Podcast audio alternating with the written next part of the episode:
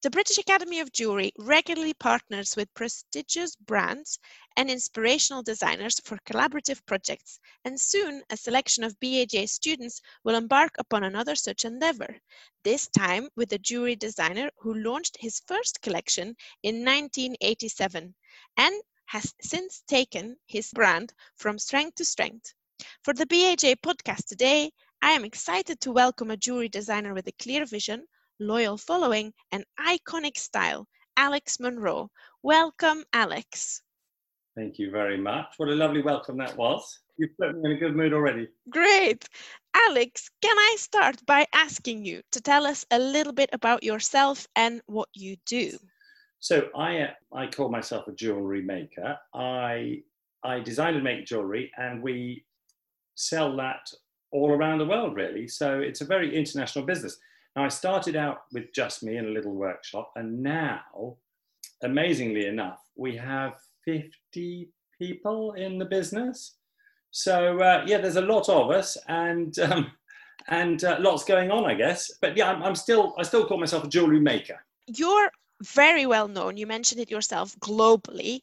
As a jewelry designer, you do head up your own uh, company under your own name. What made you decide to join the industry? Why jewelry? And could you tell us a little bit more about sort of the ethos you wanted to have in your brand?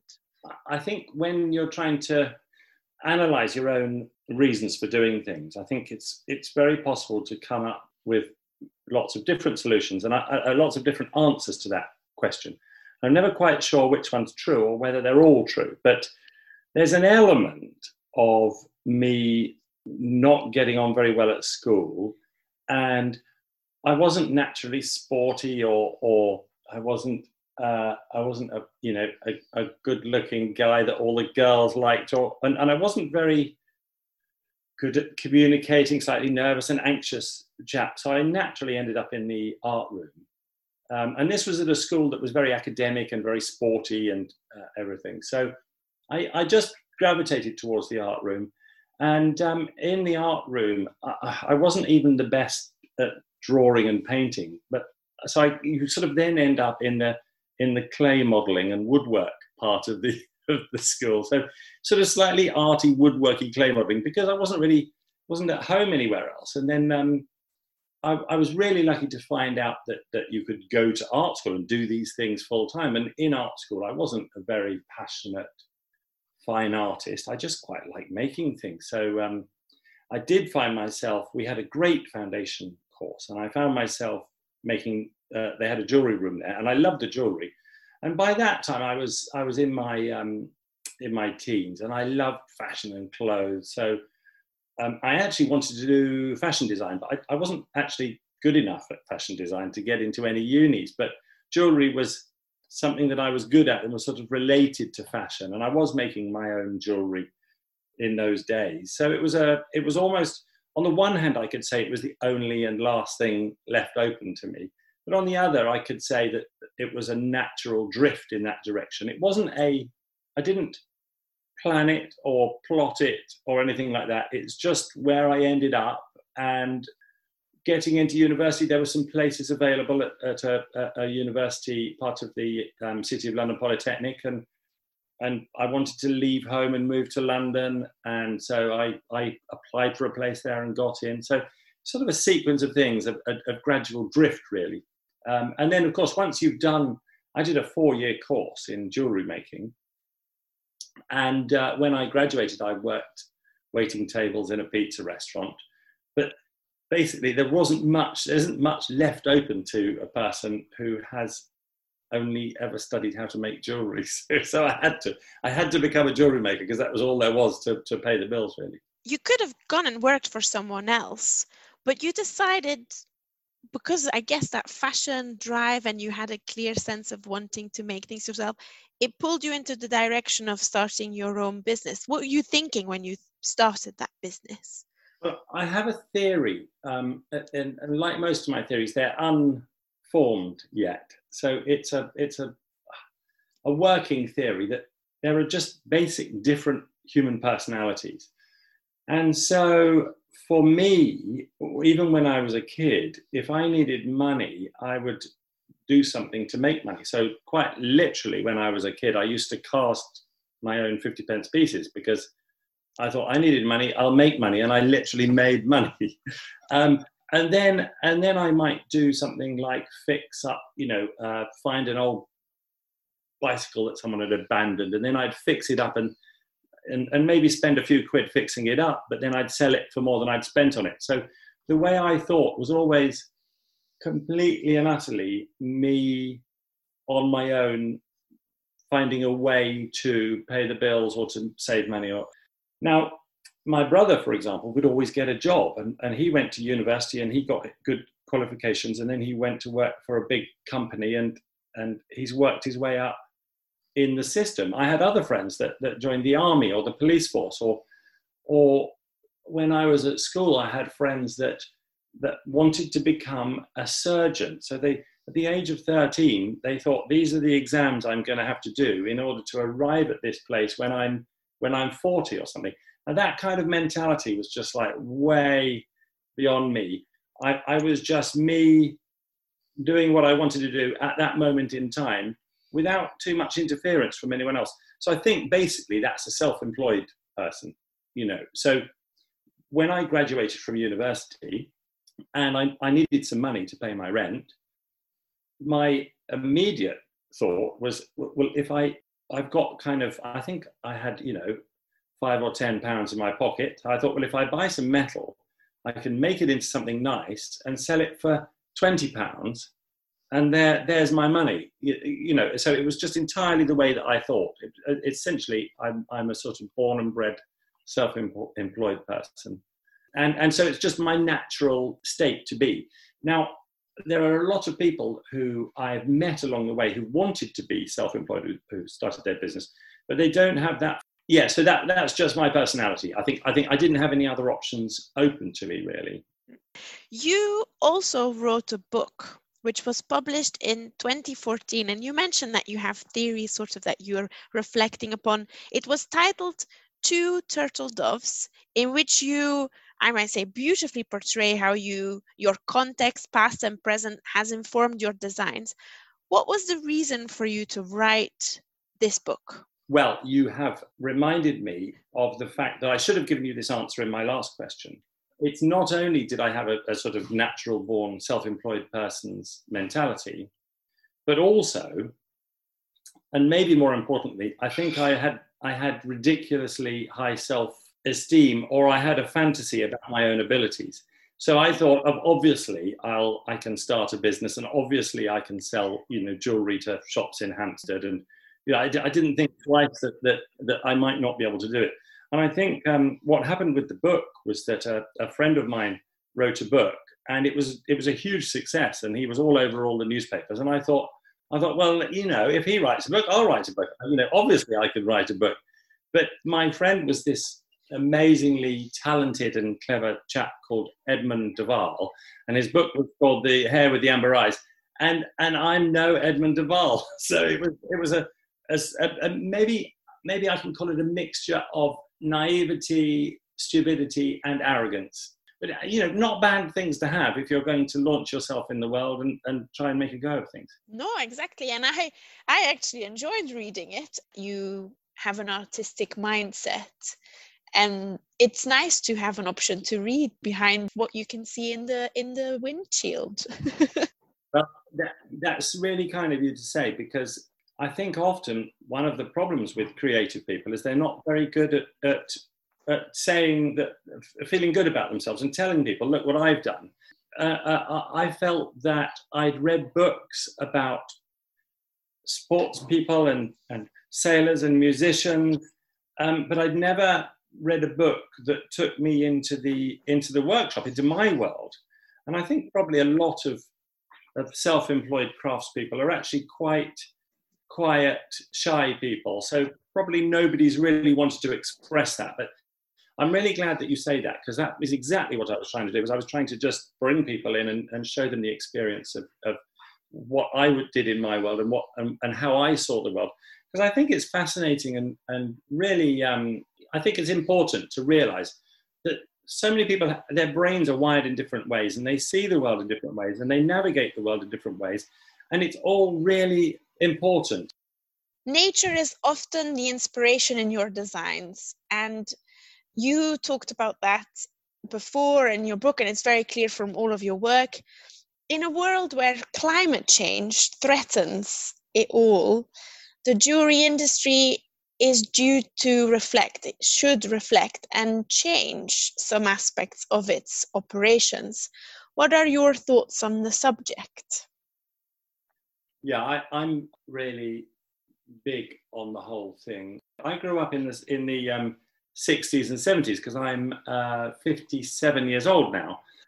But where we were in the middle of nowhere in Suffolk, it was a little bit, it was probably a decade behind the rest of the world. So we were still quite sort of post war in some ways. And, and people would go to the shops and buy things and take them out of their paper bag and then flatten the paper bag and put it in a drawer and take it back to the shops the next day. And we we had no money, so absolutely nothing was wasted. We had quite a small bin, I remember, a dustbin. We were a family of seven, and we had a very small dustbin, and it wasn't full at the end of the week. And that included everything for the whole family of seven. So nothing was wasted. I think uh, we, we didn't have central heating. Some of the rooms didn't have much electricity, so we often had candles and and um, we used to have to chop firewood if we wanted to be warm. And it, it, it sounds very old fashioned, but it wasn't that long ago. So our carbon footprint was really minimal on the planet. And, um, and, and actually, life was good. So when I see now that a small household has two or three huge wheelie bins overflowing at the end of a week, and and I, I'm afraid I get really distressed when I go to the supermarket and I see uh, people buying things with masses of waste.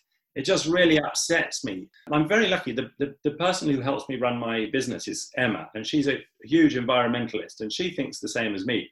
So we've always thought that often people would, would think about being good when they were at home, but then they'd go into work and, and, they, and, and the business would be leaving the lights on and having the heating on with the windows open and, and buying lots of things and throwing away things when they break and just being appalling and also not tracing the accountability of all their actions and things they buy. So me and Emma have always been appalled by this and we've thought if, we're going to do it at home, we're going to do it through our work too. So this has been something that we've pursued probably right from the start actually.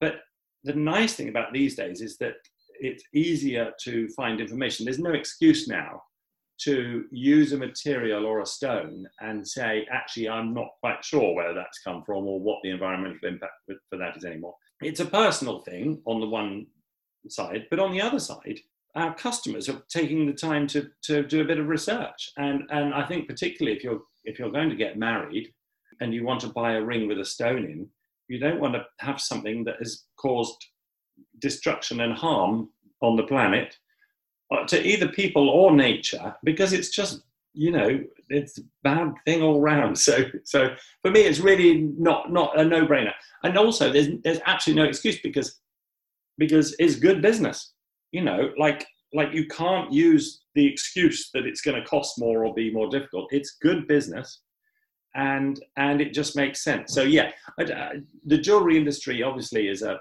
is my industry but if I buy something from another company, I bought a piece of equipment the other day and I researched the company and they gave me all their green credentials. And when it arrived, it had been packed in polystyrene. So I'm, I'm fighting a, a battle with them to get them to change their packaging. And they're being very responsive to it. But, but we all have a responsibility to try not to muck up the future for, for the planet and nature and our children and grandchildren. So yeah, I quite enjoy doing it as well. It's quite nice, you know. It doesn't doesn't reduce your quality of life at all. It, it, often it enhances it. Yeah. Do you feel that there's an educational component to your business? I can tell from your website there is a beautiful section on on sustainability and, and it's very clearly laid out and, and understandable. Do you think that's important and that more businesses should dedicate time and resource to, to this as well? Well, certainly, I, I think as a business, we're really lucky because we're we run a successful business. So I, I, I hope that perhaps um, businesses starting up and the rest of the industry would look at success stories and say, I'm interested in that. How did they do it? So I do feel that as a success story, I have a responsibility to, to say that we were successful because we've we've taken care of these issues. Um, and I think probably, I mean, it's all very well me recycling our plastic bags and, and, and trying and not buying plastic into the business and buying ethical stones. That's great. That that makes a difference. But I think you also need to set an example, campaign for the things that you think are right, and show people that it is the right thing to do, and show business that it's a it's a profitable thing to do. And actually, you know, business isn't just about making money. There's there are other functions for business, and businesses like mine I, I quite understand that we do need to make a profit in order to be a surviving business, but that isn't the be all and end all. You know, there's there's it's what's also important is the impact we make on the world. And I think by telling that to other people, you can help other people take that plunge and have a go and take things seriously. So so yeah, I think it's important to talk about it. What's your definition of success that you've sort of set for yourself? This is a this is something that's quite important for me is that success uh, is can be measured in in whether you reach your goals and you're you're being fulfilled from your work. Uh, um, so a jeweler that is self-employed that works part-time and has a part-time job and works from a, a, a shed in the bottom of the garden or, or a spare room or something like that and makes lovely work and is fulfilled by that work and, and produces that work out into the world and other people buy the work and enjoy it and love it is absolutely maybe more successful than me. I think there's a real problem. When I meet people, they say, uh, you know, like one of the questions is, how many shops do you have? Or how many people do you employ? And when I'm asked how many people do I employ, and I say, well, it's it's probably more than 50 they kind of their eyes widen they go wow you know how did you get to be so successful? And i have to say no really employing 50 people isn't a measure of success. It can be a bit of a headache sometimes and that's only a success if that's your goal and that's what you want out of life. But essentially when it comes to making jewelry it's about being fulfilled about creating something about sharing that with other people and adding something to the world in the way that you want to do it. So, yeah, success is a really loaded word, I think, and it often means financial success or, or perceived size of the business, which is really a load of rubbish. That isn't how what I would call success anyway. I think that's really inspirational to hear because, like you say, personality wise, running a large company will require certain skill sets and spending time on certain things that you might not necessarily envision when you first start thinking about running a business like this. My next question sort of follows on. You've been going for 30 years. Could you tell us how it's changed throughout the years and what do you feel has been the key to, to its success sustaining for such a long time and would you have any advice for any jewelers sort of thinking, well, actually, I do want to create more jobs for jewelers and I want to have a big brand and I actually want to manage a team rather than spend time at the bench? What, what do you think is sort of the, the plan to get started? How it changed, that's an interesting one because in many ways it's changed beyond recognition, but in other ways, nothing has changed at all. What we're doing is we're we're having a, an idea or a thought, and the way that we express that idea or thought is to make something that you can wear. And the point is that we somehow communicate that to another person who gets what you're doing and says, Yes, I want to express this as, as well, or I want to understand this, I want to be part of this. And so then they, they'll buy it and wear it. And that transaction, that human to human transaction, is exactly the same as when I first made a piece of jewelry back in the 80s. So, right back in the 80s, I made some earrings. I had a nice idea. I bought some copper and I, I handmade them. They were based on some Anglo-Saxon axe designs, but I thought, you know, this is this is late 80s, so people were wearing earrings the size of dinner plates, and it was all like new romantic sort of stuff. So it was this was really talking about what I wanted to talk about, and I made these earrings that I thought looked fabulous, and I took them to a shop in Hampstead, and the, it was kind of a cool clothes shop, thumping out music, and they went, yeah, I, I really like what you've got. So they took them and sold them to some customers who loved them, who told their friends who came back to buy more. And so the so the shop phoned me up and said, "Hey, they sold out. Can you do us some more?" Which I did. And you know that's exactly exactly exactly the same as as what I do today. The difference is in all the details. So it's how you communicate with people, how you talk with people. But I, I still feel that what I'm doing is a person to person transaction. So it's no different than having a friend or someone you love and saying, come around for supper and cooking them a delicious meal. And you kind of think, I know it's a bit cold, so I'm going to make something warming. Or my friend has been a bit down, so I'm going to make something homey. And you, you, you think about the person and you create it and you make something with your hands and they get it and enjoy it and you share that that thought. So that's exactly the same. The only problem is now that you have to be really sassy about social media, about how you communicate those messages. So in, back in my day when I did a catalogue, I would sit there with all the pieces of jewellery and I'd draw them on a piece of paper and I'd take that to the photocopying shop and we'd photocopy that 10 times and that would be, and then I'd staple it and that would be my catalogue. Well, now you have to take really great photos and have model shots and get it on Instagram and get influencers to like it and all that kind of stuff. But the the essence is the same, but the way you go about it is different. And most people that have got into trouble, because I've been in the in the business long enough to see businesses rise and then fall, is because they've they've taken their eye off that essential transaction and, and what they are and what they're trying to do. You can see the same in restaurant chains. You know, you might have a lovely chef like Antonio Carluccio, who has the best restaurant in London. And then it's a great idea because he opens another couple of restaurants and they're fantastic and you get the best meal of your life. And then they all forget what it's all about and the chain opens and the food's rubbish and it goes bankrupt. It's, it's, it really isn't rocket science. You just got to remember what you're doing. I think it is very tricky for young people to follow in my footsteps and set up a business in the same scale as mine because I've actually bought two plots of land in London and built workshops and shops. And I think probably that isn't going to be possible for a lot of people now because rent and you know uh, uh everything's so so difficult. So my daughter is a has graduated from art school and she's a she's a painter, but she loves weaving and textiles and pottery. And when I was starting out, I could have found an old disused warehouse in Deptford and I could have got on with it. But now everything's so expensive. It, it is it is tougher, but it's still very possible. I I know young creative people who are making fantastic jewelry and are actually making a living at it. You know, and and it has so much potential that it can grow and they'll be able to get there.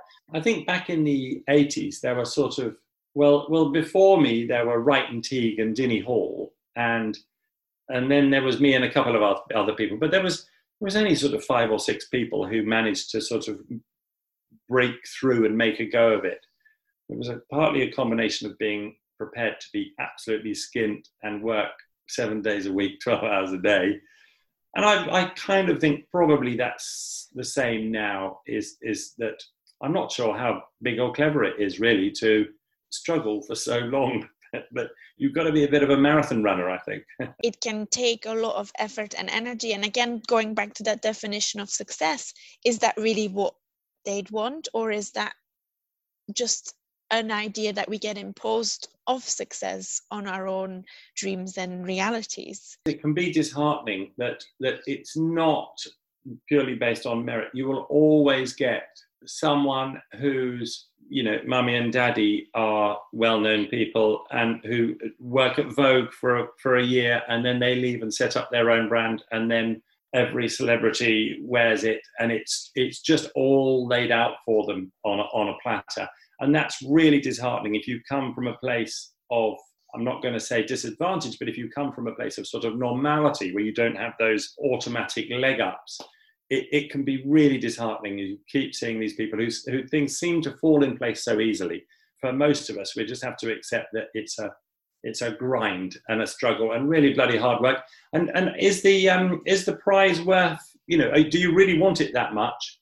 Um, because there are so many wonderful careers you can have in the jewelry industry, and and the path I took is really grueling and takes a toll on on all sorts of things, relationships, health, all sorts of things. So, you know, do you do you really want it that much? I think is something worth asking.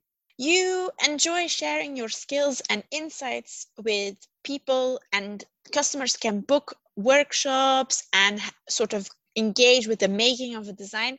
Do you think this kind of engagement with customers for your brand and yourself or your staff is an important element of the business? Well, certainly I love doing that. And again, that's a bit of the show off in me is I, I, I, I love jewelry so much that I love showing other people how to do it. I think when it comes to selling jewelry, it's no good just showing a photograph of your piece. You need to engage with people and you need to tell them the story. And people will always have money and people will always want to buy jewelry. But when they're choosing where they're going to spend that money, they want to have a bit of fun and a bit of interest. So, me personally, I love a good cheese shop or a fishmonger when you can go in and the guys tell you, yeah, this is just in and this farmer made it in this way. You know, I can be sold stuff. I hate going to the supermarket and buying something that I don't know anything about that's wrapped up in plastic. I know you have to sometimes. So, so yes, I think that's that's tremendously important. And also, as a brand, we first were made our name in Japan, and Japan has a very different approach to customer care and how they deal with customers. So whether it's in a restaurant or anything, they really think that the customer is important, and they're really proud of what they're doing, and they really want to tell the customer all about it, and and and again have this wonderful person-to-person exchange of, of, of what's going on. So that's what I learned about how important customers were, and actually they're the people that pay all the bills, and so you you know you really need to take take them seriously and and really engage and entertain and enthuse and and i think things are just going to be much easier if you can do all that you are obviously also engaging with the british academy of jewelry another sort of angle of skills sharing, uh, not only for the podcast, but also a collaborative project with the students titled Adaptability, Versatility, Longevity. Could you tell us a little bit more about the inspiration behind the project and what you're sort of expecting? And firstly, the uh, BHA is is important to me because for quite a while I've been I've been really interested in how people enter into the jewelry industry and there is an element of my route was sort of university uh, route, which was in actual fact is quite a sort of privileged way of getting in because you're if, if you have enough time to study at university and particularly now when it's very expensive, and then once you've studied, you haven't you know it's not like a big earning course where you're going to come out in, in, and land a great job with a great wage packet. That's kind of quite a privileged person's route into the jewelry. And um, I've noticed it in, in other industries. Is because I love this industry, it's it's so much better for us in the industry if it's open to everybody because then we're going to get this massive talent and diversity into the industry which will make it so much stronger and will ultimately be good for for me but it'll be good for everyone so the um, the NHA is brilliant because it's a very um, what what's the word? A very democratic way into the into the jewelry industry. So it, it's it's my kind of place. I like what you do. I like the way that you're that, that you engage with people and, and introduce people into the industry. So this so that's great. The project that i was uh, interested in because we've talked a bit about um, the environment and sustainability my one of my big things is actually about jewelry that lasts a long time and that can be worn for a variety of, of, circumstances. So it's almost the opposite of fast fashion, which is something that I'm really kind of struggle with I, the whole principle of fast fashion.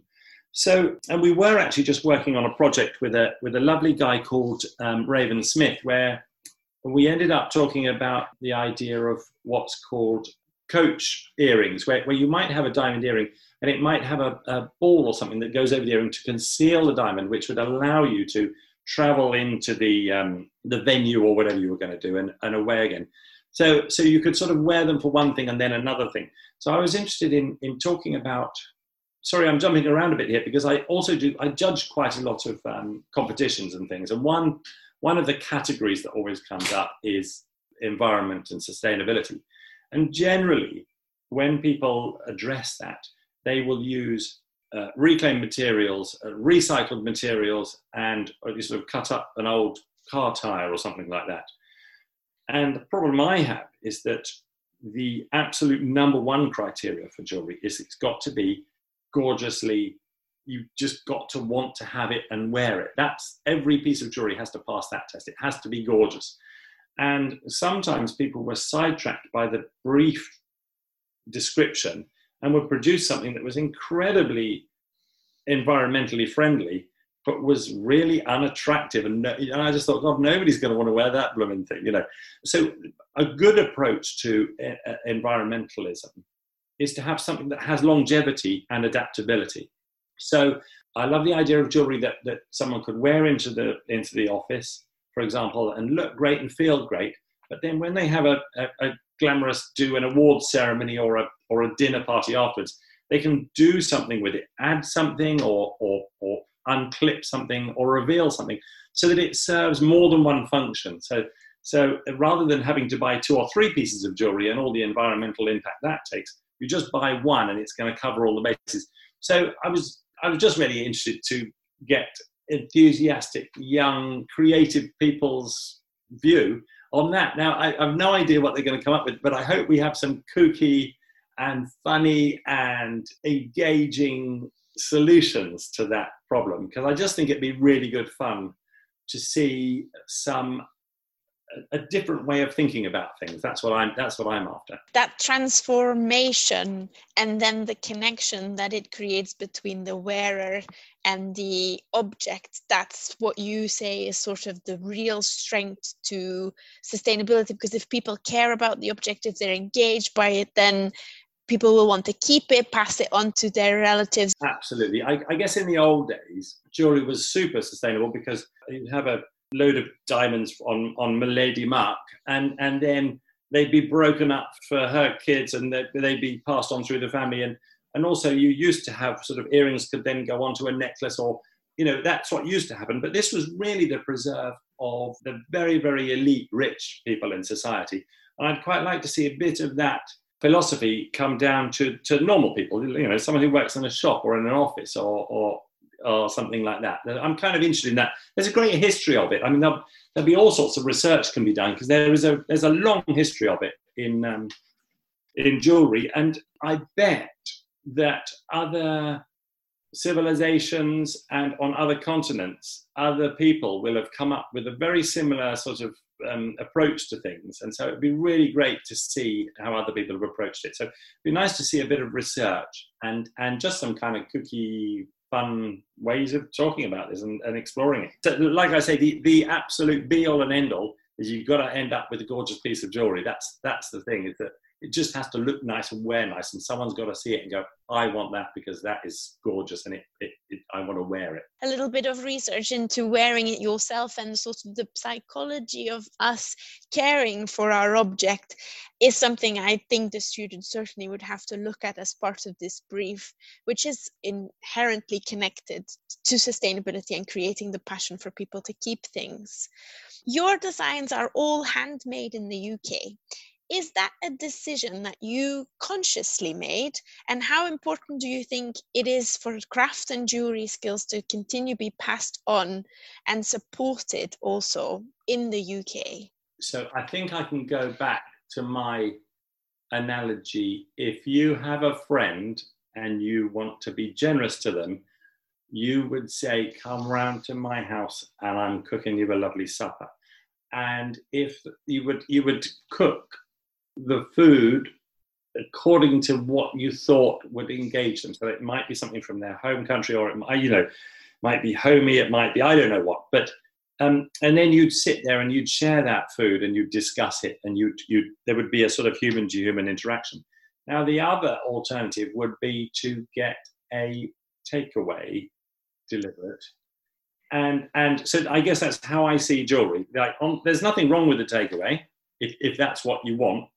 But that isn't what I'm interested in. I'm interested in making something with my hands, considering something, thinking about it, wanting to express it, making it with my hands, giving that to another human being who is then going to wear it and enjoy it and get so much from it. So that's just what I'm interested in.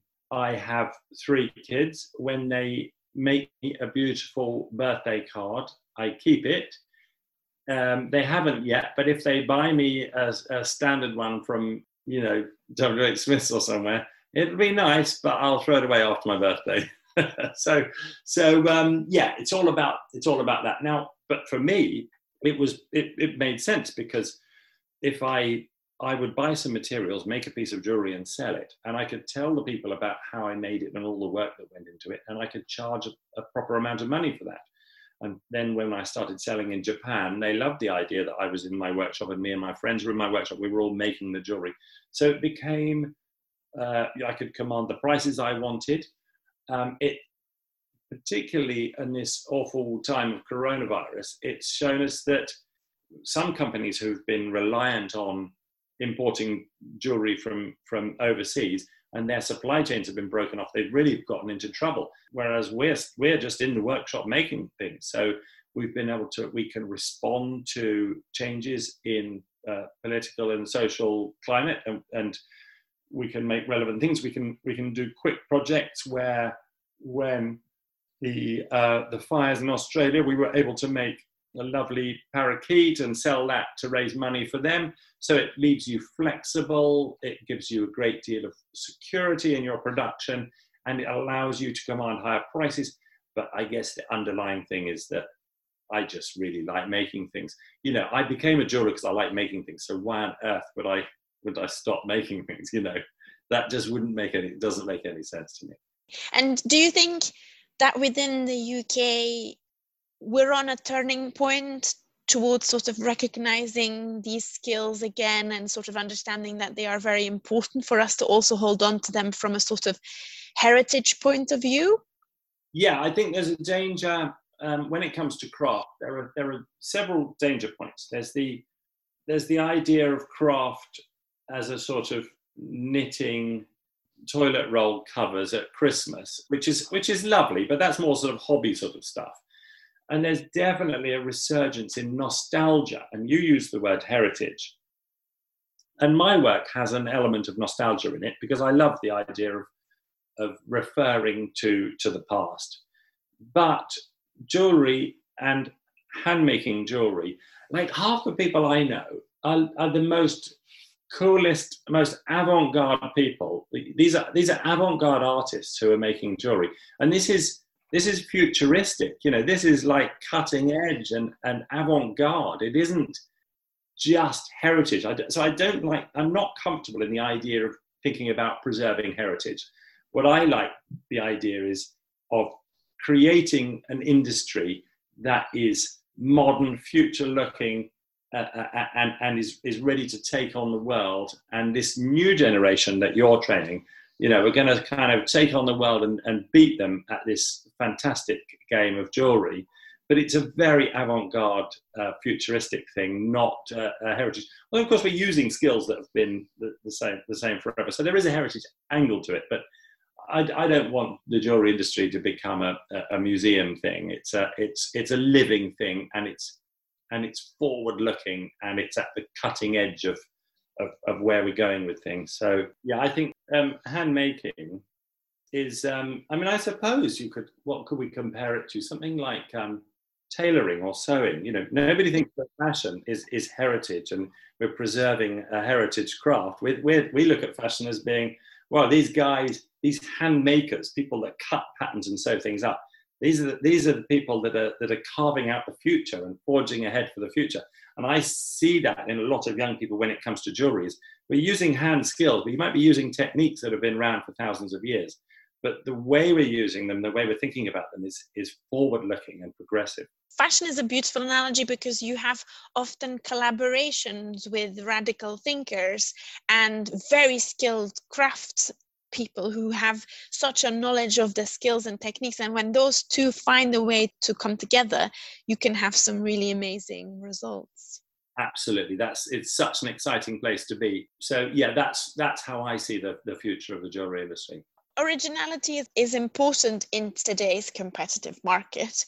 And over the years you have stayed true to your aesthetic but you've evolved your brand to perhaps also reach customers of different price point. Is this something that you believe is important? Was that conscious or did that just sort of happen? Well, I suppose a bit of both. I mean, I think it's so one problem you have because I've I've always associated myself with the fashion industry more than the jewelry industry. I think that's been quite helpful. So I do fashion shows. I do Paris, New York, uh, Berlin, Tokyo um, fashion shows, and I show my jewelry there. And what happens is you do a collection and it and it goes down well, and then um, your buyers and press are going to come back and say that was a great success. What are you doing next? And what the great conundrum is that they want exactly the same but completely different. So um, as a as a sort of seasonal jewelry designer working in the fashion industry, how do you give people more of the same but make it completely different? And, and it's an possible um, square to circle. So one way you do it is you is you recognize your personality and style and signature and voice, and then experiment around your core values. And, and so uh, it's important to try stuff. Now I'm not the most kooky, crazy jewelry designer. You know, I tend to make things that are quite pretty and wearable but we also have a bit of fun and do some quite expressive pieces. We did a collaboration with Sophia Webster, a shoe designer. We did these huge, great ear cuffings, but they were very obviously my signature behind them, but they were kind of kooky pieces. Um, and we've just done this non-gender specific collaboration with Raven Smith, and um, and we do all sorts of bits and bobs. So I think it's important to remain enthusiastic, energetic, forward-looking, and always be willing and be and have fun in sort of trying new things and and, and breaking a few boundaries and risking stuff because it's very easy to get a bit boring after a while. So I think so long as you retain that energy and enthusiasm and and youthful thoughts behind your work, you're, it's it's going to continue to progress um, and develop how do you deal with you know when you take risk which i also believe is super important to remain sort of fresh because you can learn much more from mistakes than you can from successes. How do you sort of hold on to that idea and not get taken back by sort of fashion criticism which can be challenging? So the fashion i, I say i talk about the fashion industry because it, it, you're making things to be worn. So I'm using the word fashion in the sense that it, it's things to be worn. So I, from a very early age, I realized that I, I didn't want to make jewelry to be put into a gallery. I didn't want to make jewelry to be locked in a safe. I wanted to make jewelry that people would wear and wouldn't take off. And, and so I've been very lucky to have managed to get to that place the, the fashion industry is a is a actually it's a hard really hard meritocracy. And a meritocracy i don't necessarily think is a good thing in a lot of places in society but i really enjoyed it because um, actually what happens is you go to paris fashion week you present a collection you have the confidence behind that collection and you meet the buyers and you go no i'm confident. This is good. People are going to like it if you buy it, it'll sell through and you'll make money. And then and then and then you take an order from them, you deliver it, and then they come back six months later, and either it sold or it didn't sell. Now, if it didn't sell, they're not they're never going to order from you again, and you're going to go out of business. But if it did sell, they're going to come back and say, yeah, okay, that sold. What have you got for me this time? And you need to come up with the goods again. So it's brutal. You know, you could be at any point you could be out of a job, out of business if you don't come up with the goods. And and but it's all done on numbers. It makes no difference if someone says, if some you know, it person says that they like it or it's seen on someone. It's basically all about the numbers and how it sells in the shops and how how ordinary people see it, understand it, and whether they want to part with their hard-earned cash to buy it. So it's a brutal uh, democratic uh, meritocracy, but I really enjoyed it because I've, I've been lucky enough to make that work. So, so no, it's worked for me, and, and I think also you can. It, it's visible. You, you, know, the numbers are there. You can see if something sells or not, um, and so it's it's been an easier world for me to navigate because it's quite clear and black and white. So I found it very enjoyable. I haven't enjoyed. I think some people have the perception of the fashion world as being something quite amorphous that you can't quite get your hand on, and and it, it's if if if some some person that you don't know says they like something, then everyone buys it. But actually, that isn't what it's about. It's it's it's a hard, a really hard nuts and bolts industry. Um, so I found that quite enjoyable. I have a last question, and that is aside from the upcoming project with BAJ, what are you working on? Is there anything that you have in store for us that we should be looking out for? Uh, yes, there is. Basically, I'd say watch watch out the website. So we have regular meetings, and we've almost got too many things to to mention. Uh, coming out before Christmas, we've got some great, and then we're going to have some great kind of archive sales and things after Christmas. But we've got some uh, some really fun collaborations with Friends of the Earth, uh, coming out before Christmas. I think the thing that I'm most excited about is that, which we haven't announced at all in the world yet, is that I've been working on my own podcast where I've been talking to people about the jewelry they own and why it's important to them because I'm fascinated in in what jewelry means to people and I always think us jewelers are sort of trying to think that we know, but actually it's the people that wear jewelry that are the important ones. So I've been meeting people, some of them, we've got some really fun celebrity, well known actors and people, but we also have some artists and other people who have the most incredible stories behind pieces of jewelry that they own and wear. And some of the stories are so dark. We've had, you know, people crying. Um, there was one occasion where I asked my interviewee about the next piece of jewelry, and he picked it up and looked at it and burst into tears. So it's this amazing connection that we have. So I guess I'm essentially I'm interested in exploring why we need a physical object, physical manifestation of some massively important emotion and why and why jewelry is different to other objects why an object that we wear is different to an object that we have on our, our sideboards and why we need it and why it's so important? Because it's been important to humans since since forever. We've, we've had these fascinating stories also of, of people who've lived in really poor conditions where their where they've been living has been burnt down and they've escaped. And the only thing you can escape with is the things that you're wearing. And so once again jewelry has this incredible uh, uh, difference from everything else is that you wear it and it's it's always on you. So in some respects, it can be you can sell it to get your next meal or to get on a boat to escape from somewhere or it, it has all these different functions. And this is the this is the industry we're in. So i just think it's it, it all of these reasons for people owning and wearing jewelry need to be explored a bit more. And i haven't really heard enough about it. We have exhibitions about intellectualizing jewelry or artistic jewelry, and we have exhibitions about historical jewelry with the, with some great gemstone who was owned by a by a queen or something. But what about the jewelry that that you and I are wearing and that you and I care about? That's what interests me. So I'm doing a podcast on that. I'm hoping it's going to come out. Uh, it's kind of New Yeary in between Christmas and New Year and um, I'm hoping that it's going to go.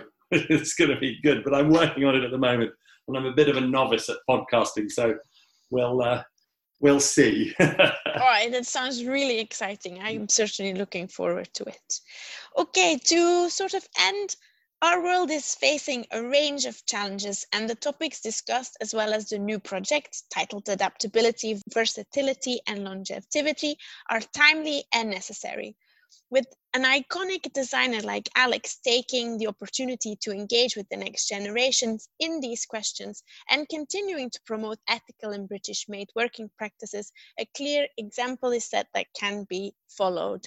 Thanks so much, Alex, for your time sketching your inspirational journey and joining BAJ in this collaborative project. We're super grateful for your time and efforts. Thank you so much. It's been really nice to chat, and thanks for the opportunity to uh, for me to get involved with this. It's really good fun. Brilliant. Next month, I'll be joined by another guest, so watch this space to find out who it is. For now, this was Sophie Boons for the BAJ podcast series Adaptability, Versatility, and Longevity with Alex Monroe. Thank you for listening and have a wonderful day.